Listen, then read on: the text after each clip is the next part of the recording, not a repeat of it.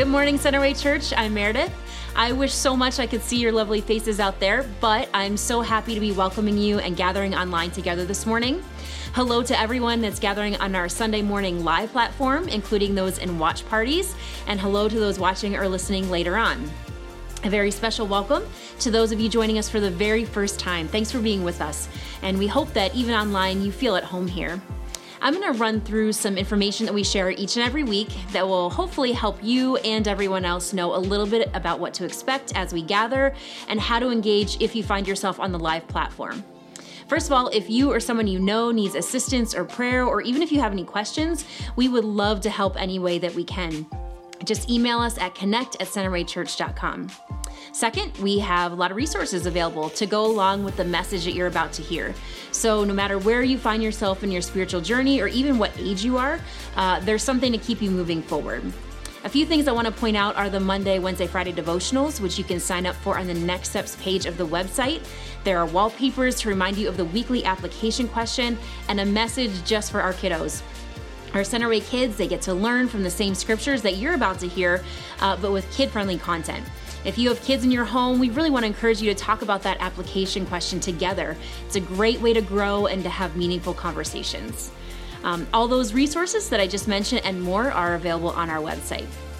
Now, if you'd like to share your information with us, if you want to give, uh, take next steps, find previous messages, share this message, or request prayer, you can do all those things on the live platform or if you're watching or listening later on our website. We have some things planned for the upcoming weeks and months, and we're going to be sending out some emails about those, so keep an eye out for those emails. Uh, but one thing that's coming very soon is information on a fall cycle of circles, and we cannot wait for that. It's going to be great. Here's what to expect today Jamie will be reading the scripture text for us, Claude will be communicating from the Bible, and then you'll hear some ways to respond in worship. Immediately after the message, you can join us live on Instagram or Facebook as a way to respond through song. Here's Jamie with the text for today.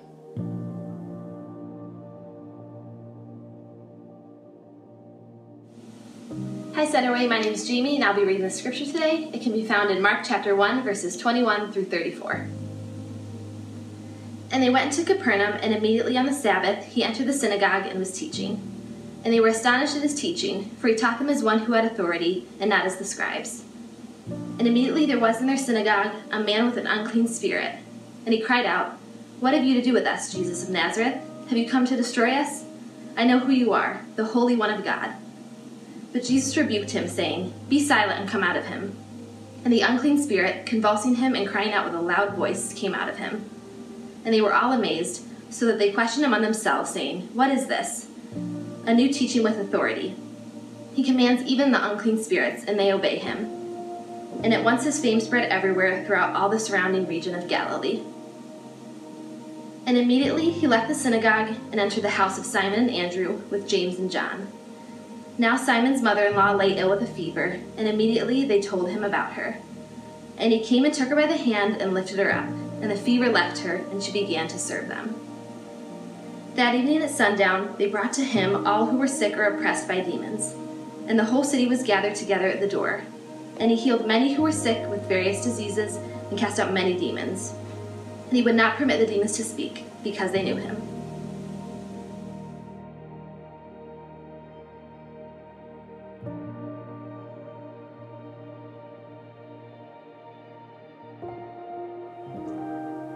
Morning and welcome. Uh, my name is Claude. My wife Meredith and I are the lead pastors here at Centerway Church, and we're super excited that you have the opportunity to be with us this morning as we continue in our series, Questions and Answer. Uh, this morning's title is specifically Authority. Questions and Answer Authority. And uh, we're continuing in our journey through the Gospel of Mark, chapter 1, verses 21 through 34, that you just heard read. And uh, as we are kind of preparing for this week's message, I did a little reminiscing uh, into my childhood. We used to. Um, play capture the flag growing up in our front yard. Um, my parents had a couple acres, and so we had kind of this sp- expanse of front yard, and we would have friends over. And when I say we, I'm talking about friends of my older sister, friends of my younger sister, and friends of mine. And we would gather and we would play capture the flag into the dark. Uh, it was just it was a blast. Uh, the summer evenings were always filled with uh, with screaming and running and people getting hurt, and just it was a good time. Uh, but there was one time in particular where we had so many of our friends show up that that it was kind of an obnoxious crowd. And so we decided that we'd do something a little bit different. We would actually create three teams for Capture the Flag. And it would be kind of this, this uh, unique play on our front yard where three teams would be going against each other. And uh, so we had to come up with some different type rules, as you can imagine. And uh, so we were going along and we're playing, and uh, it was it was pretty fun. And uh, as we're playing, I kind of corner the team captain or the leader uh, of one of the other teams. I've kind of got him cornered. And as I have him cornered, he's a little bit older than I am. And he starts to negotiate right away. And he goes, Hey, Claude, I have an idea. Wait, wait, wait, wait, before you tag me or anything. And he's kind of whispering because he doesn't want everybody to know where we are. And uh, he's like, What if we created an alliance?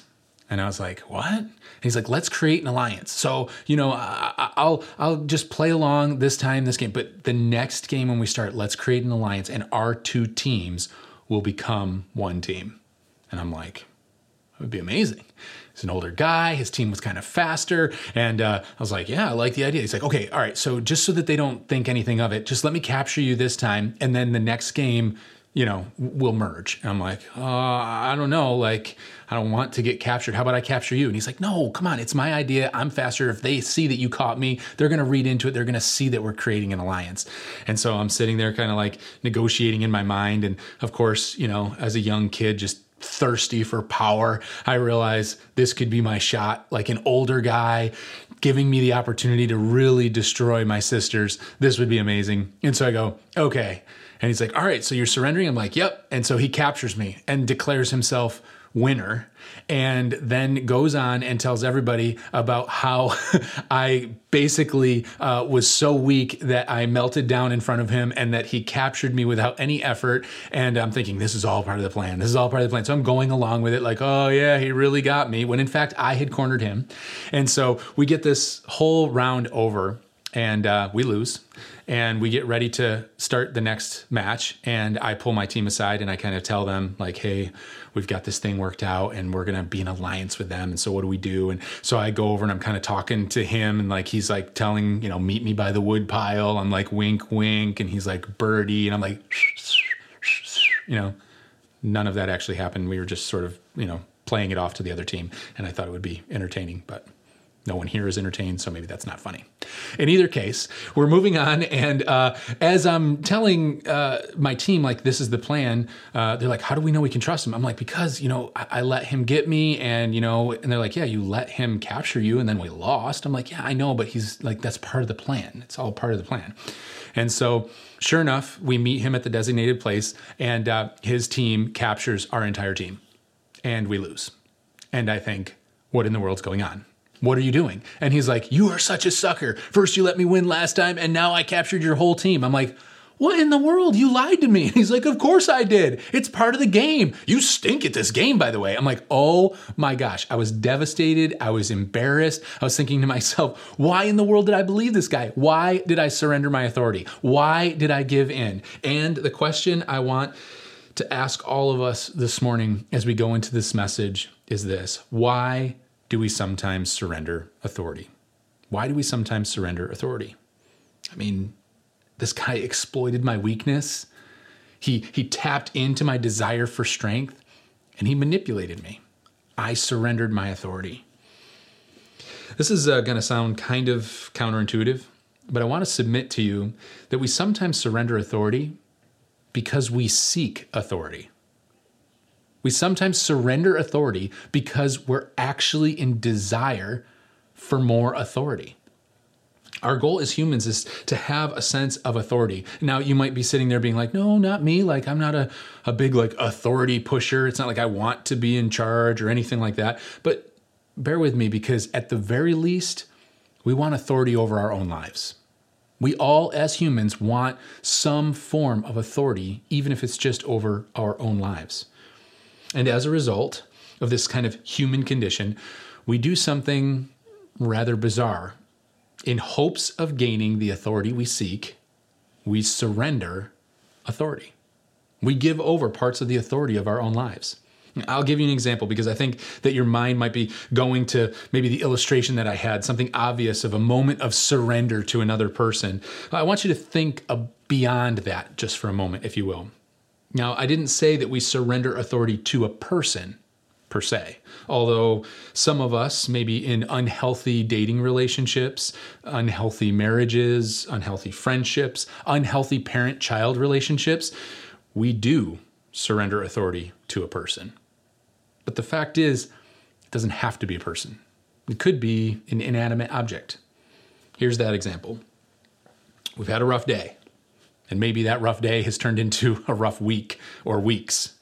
And so we have this desire for comfort, this desire for kind of control over the chaos of our lives in that season a sense of authority over our own well being and where it is that we're headed in our one and only lives. And so we, from our perspective, give ourselves permission to do certain things. And I'm saying we very intentionally because it's not like this is a problem for you or me. This is a humanity issue.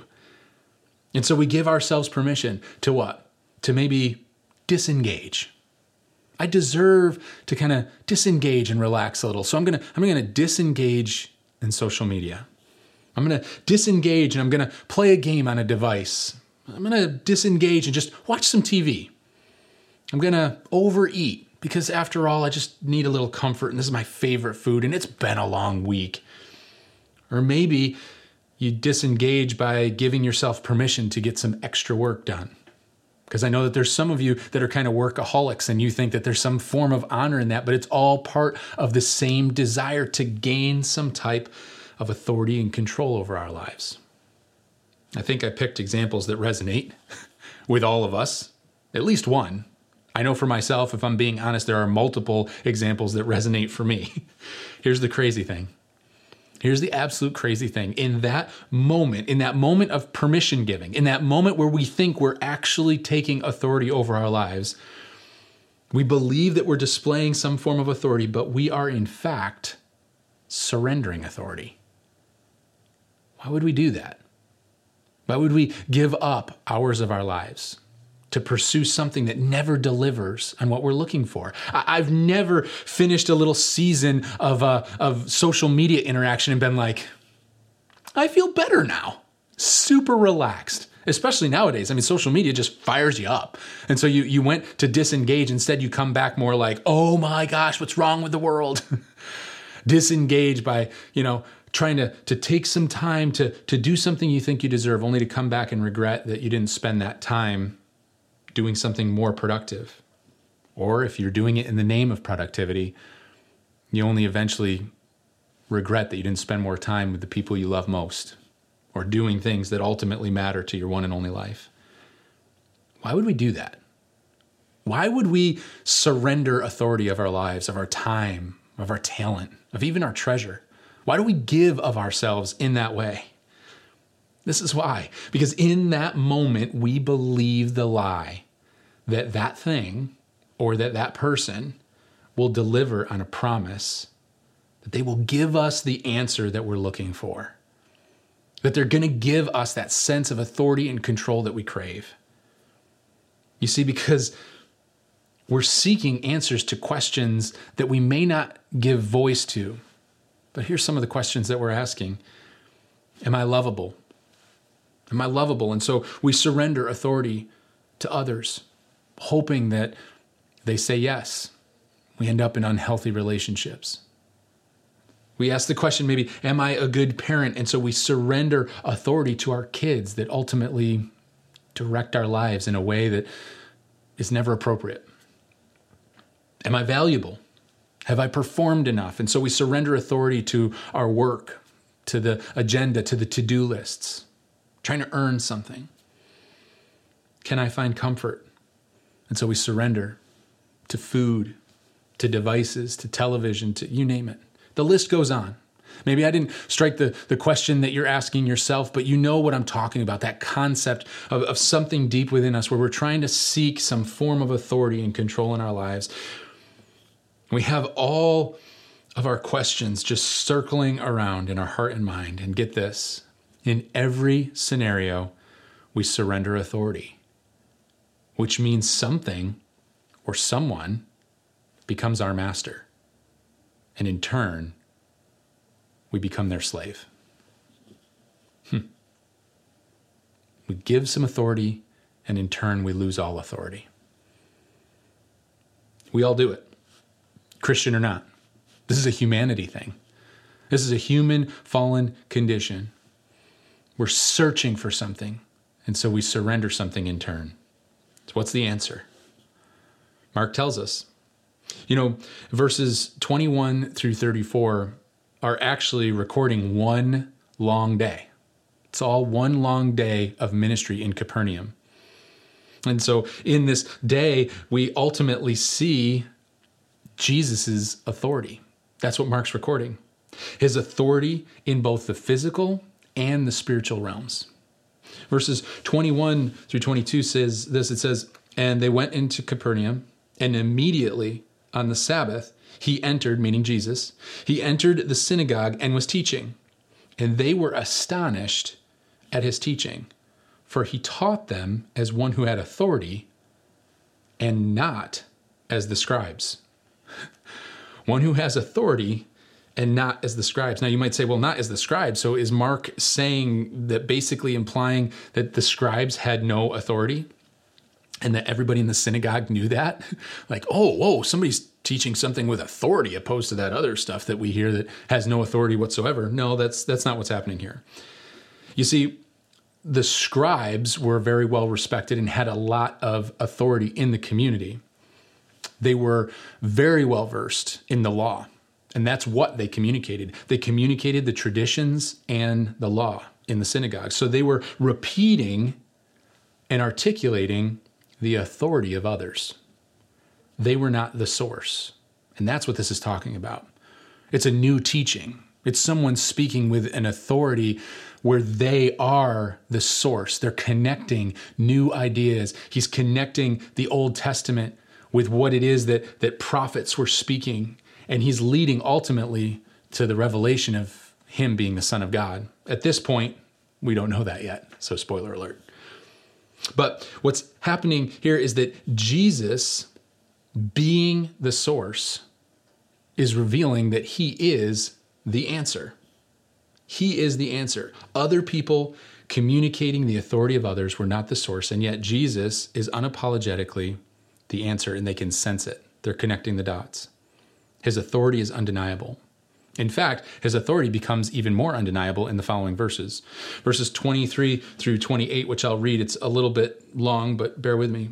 It says, And immediately there was in their synagogue a man with an unclean spirit, and he cried out. So when he cried out, this unclean spirit, he's literally possessed by a demon. And so this unclean spirit says, What have you to do with us, Jesus of Nazareth? Have you come to destroy us? I know who you are, the Holy One of God. So now he has already wowed them with his teaching, this authority that comes in the physical realm. But now all of a sudden we see a spiritual dynamic where the actual spiritual beings know who he is and acknowledge his authority. Are you coming to destroy us? Because they realize his authority. And verse 25 says, But Jesus rebuked him, saying, Be silent and come out of him. And the unclean spirit, convulsing him and crying out with a loud voice, came out of him. And they were all amazed. So that they questioned among themselves, saying, What is this? A new teaching with authority? He commands even the unclean spirits, and they obey him. And at once his fame spread everywhere throughout all the surrounding region of Galilee. So there's a, an amazing dynamic that's taking place here where Jesus' authority becomes increasingly undeniable. And people are left to wrestle. In fact, verse 27 says, And they were all amazed. They, they, they're questioning. Uh, they're questioning among themselves, what is this? A new teaching with authority. You see, so there's this idea of a new teaching, and then there's miracles that are following. And ultimately, we see healings that take place. So you see, there's, there's no mistake that Jesus' teachings are mentioned first. It says that everyone was amazed, and, and the, uh, the word here for amazed means every single person present was amazed. So it's not kind of like a where it might be like, oh, that was amazing. And there's like two or three of us that were like, yeah, that was cool. And there's like one dude in the corner that's texting somebody like, what? I missed it. I don't care. Like this word is intentionally all inclusive. It means every single person present were absolutely amazed. Powerful.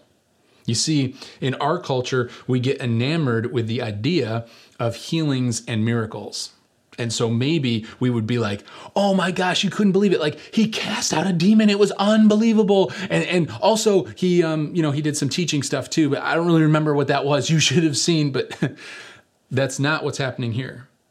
Mark is making it very clear in the way that he has formulated the, the organization of the Greek words and the, and the way in which it's communicated in order in the text to say Jesus' ministry was predominantly teaching first and that the miracles and the healings actually were to confirm his authority and God's presence.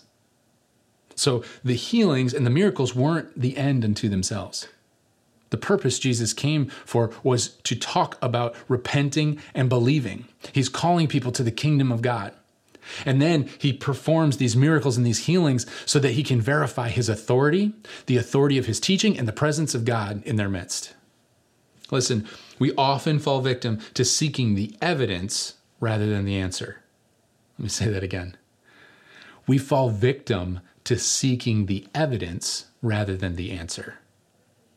Imagine if they were so enamored by what Jesus was doing that they just allowed his teaching to sift right past them. And they just began to, to lean more into the evidence that he has authority. You see, when you seek evidence, it only leads to more questions.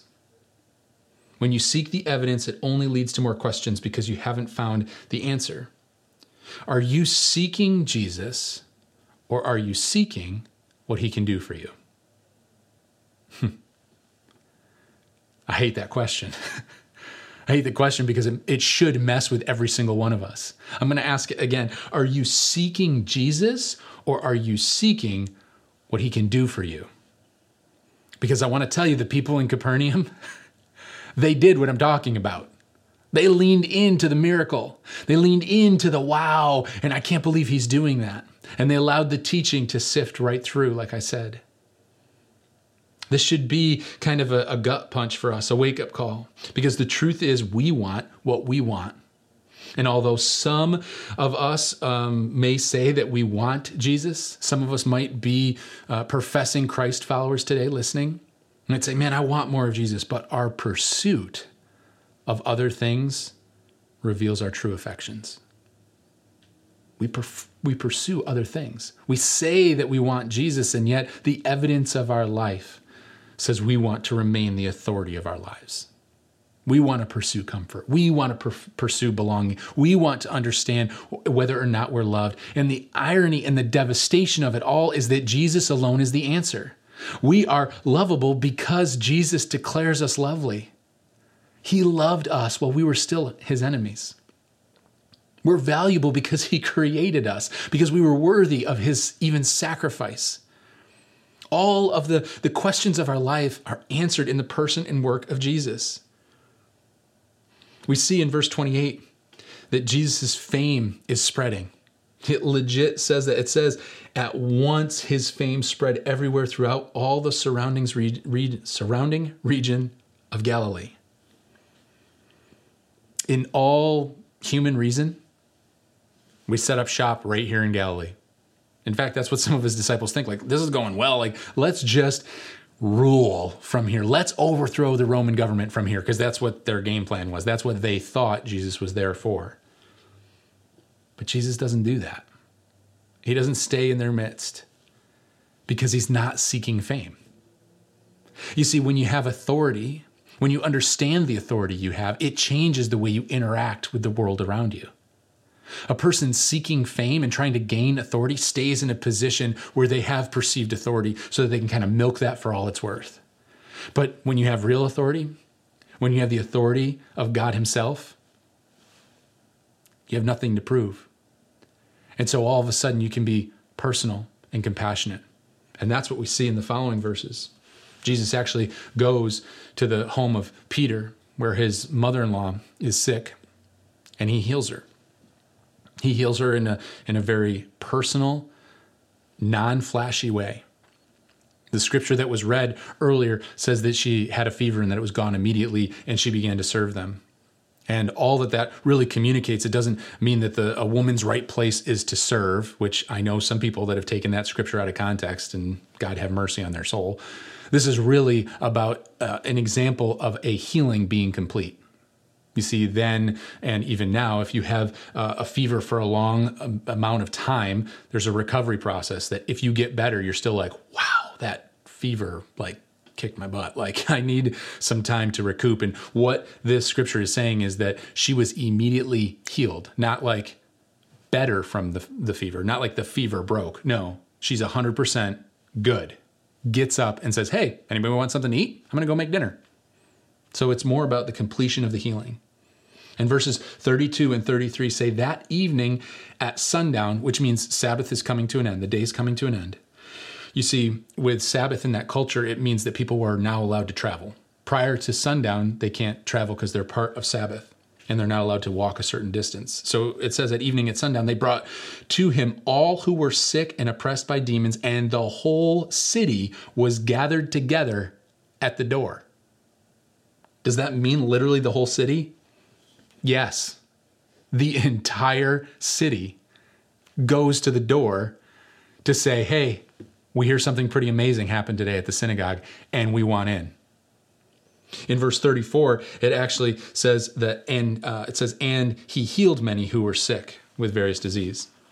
So you might say, well, he healed many. So like everybody shows up, the whole town shows up, this whole city shows up, and he heals many of them. Well, it's important to understand that there's kind of a Hebraic uh, phrase that means essentially the whole community. So by many, it means everyone that came sick was healed 100%. It's incredible. It's absolutely awe inspiring, incredible. Here's what's interesting to me these people, some 2,000 years ago, totally different culture, entirely different time, totally different needs, wants, different people, and yet every bit as human as you and I. Are they excited to know Jesus or to ask about the message that they heard about in the synagogue? Do they come and say, Listen, we hear of a new teaching. Will you tell us about this teaching? No. Do they come and say, Listen, we heard about this repenting and believing. Can you tell us more about this kingdom that you speak of? Nope. No. They are excited about what they can get from Jesus. They're excited to get free, to set their loved ones free, to get healing. Is that a bad thing? No, it's a very human thing. To be enamored by the authority that someone else displays.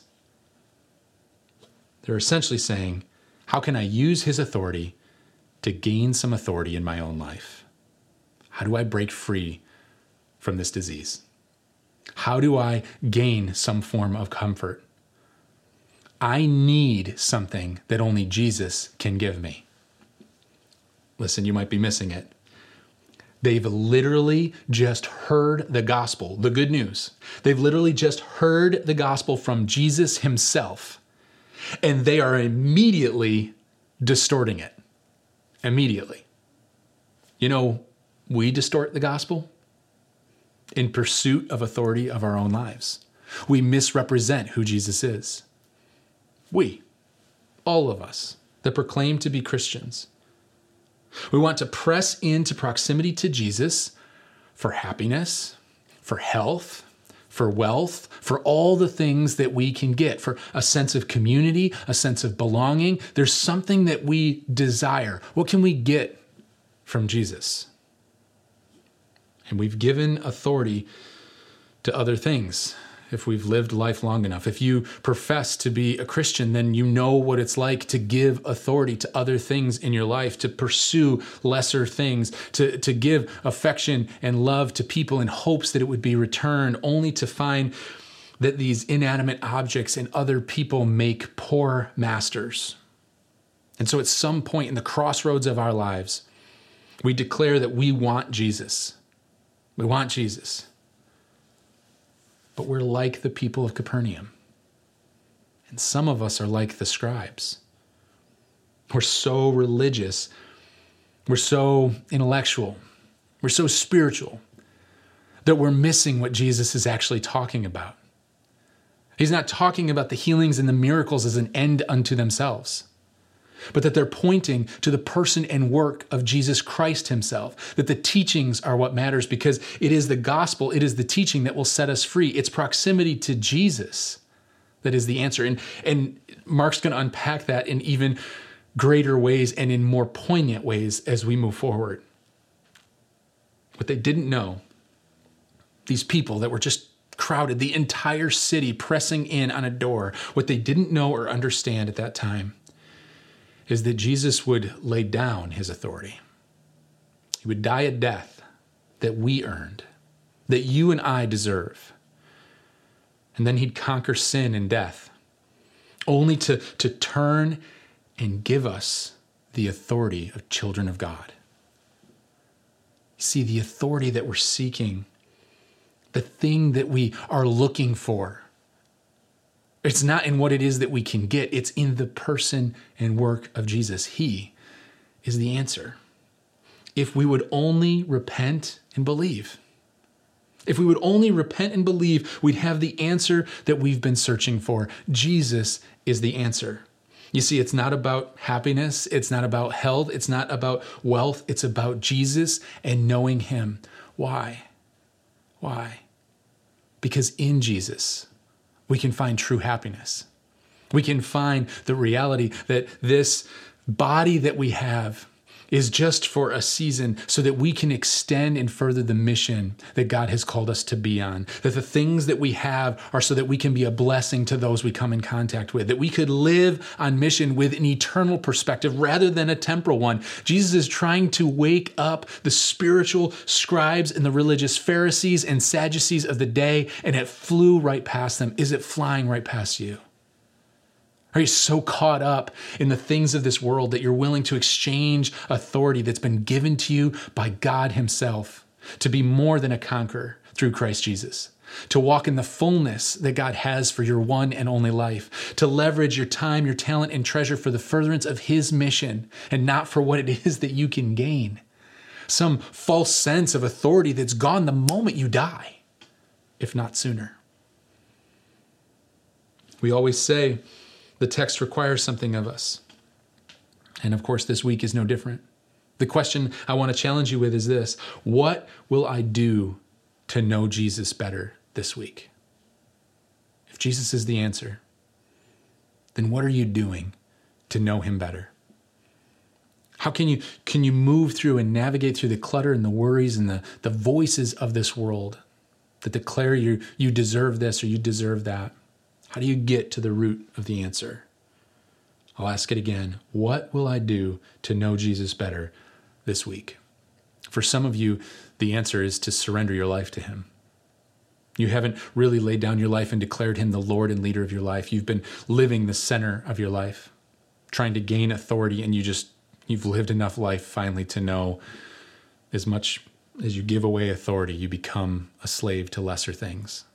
So today, if you want to ask Jesus to be the Lord and leader of your life and to acknowledge the sacrifice that he made for you, it's as simple as praying a prayer wherever you might find yourself. To just say, Lord, I know that you died for me. I pray you'd come and be the Lord and leader of my life. Would you forgive me of my sins and set me free? That's how it starts. If you've prayed that prayer this morning, and you're live with us, I want to encourage you to click request uh, prayer and you'll go into a private chat with a host that will walk you through the next steps so that this doesn't become some emotional decision or a spur of the moment thing. If you're listening later, you can feel free to email us or go to our website and check out what your next steps could be. We'd love to walk alongside you in this journey. Maybe for others of you that have already crossed that line of faith, what does it look like to know Jesus better this week?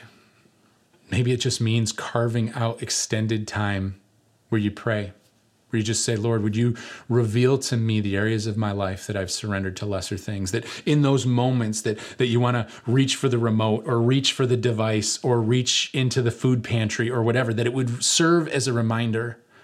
Am I pursuing a lesser thing? Lord, would you just reveal yourself to me? God, I want to know you. I want the answers that you have for my life.